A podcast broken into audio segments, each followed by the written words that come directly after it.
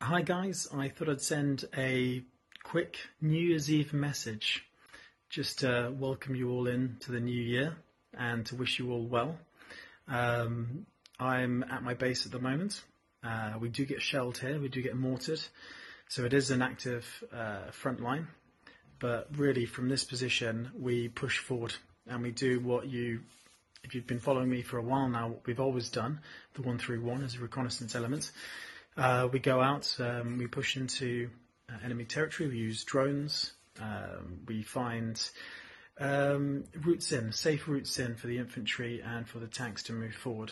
Um, obviously, that's um, we've got this huge physical barrier now, which is the river.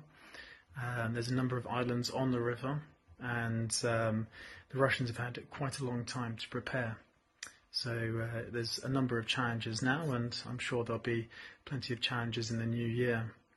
Um, I suppose one message I would have for people out there, for the governments of the world, and that is to um, put together for Ukraine a victory package. And what I mean by that is Ukraine has done so incredibly well, but the danger is this war could stagnate. And if it were to drag on for any longer, then you could potentially see thousands, tens of thousands of more uh, more civilian deaths.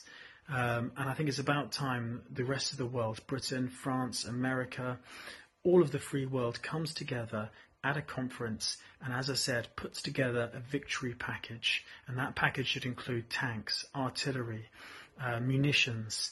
It should involve um, much greater intelligence, intelligence sharing so that um, the Ukrainians can go from what is a very formidable force to literally a world beating force whereby nothing can, can stop them.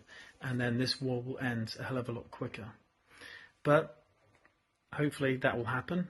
Please push for it, guys. Please share this message. And um, I wish you all a very happy new year and hopefully I'll give you further updates soon.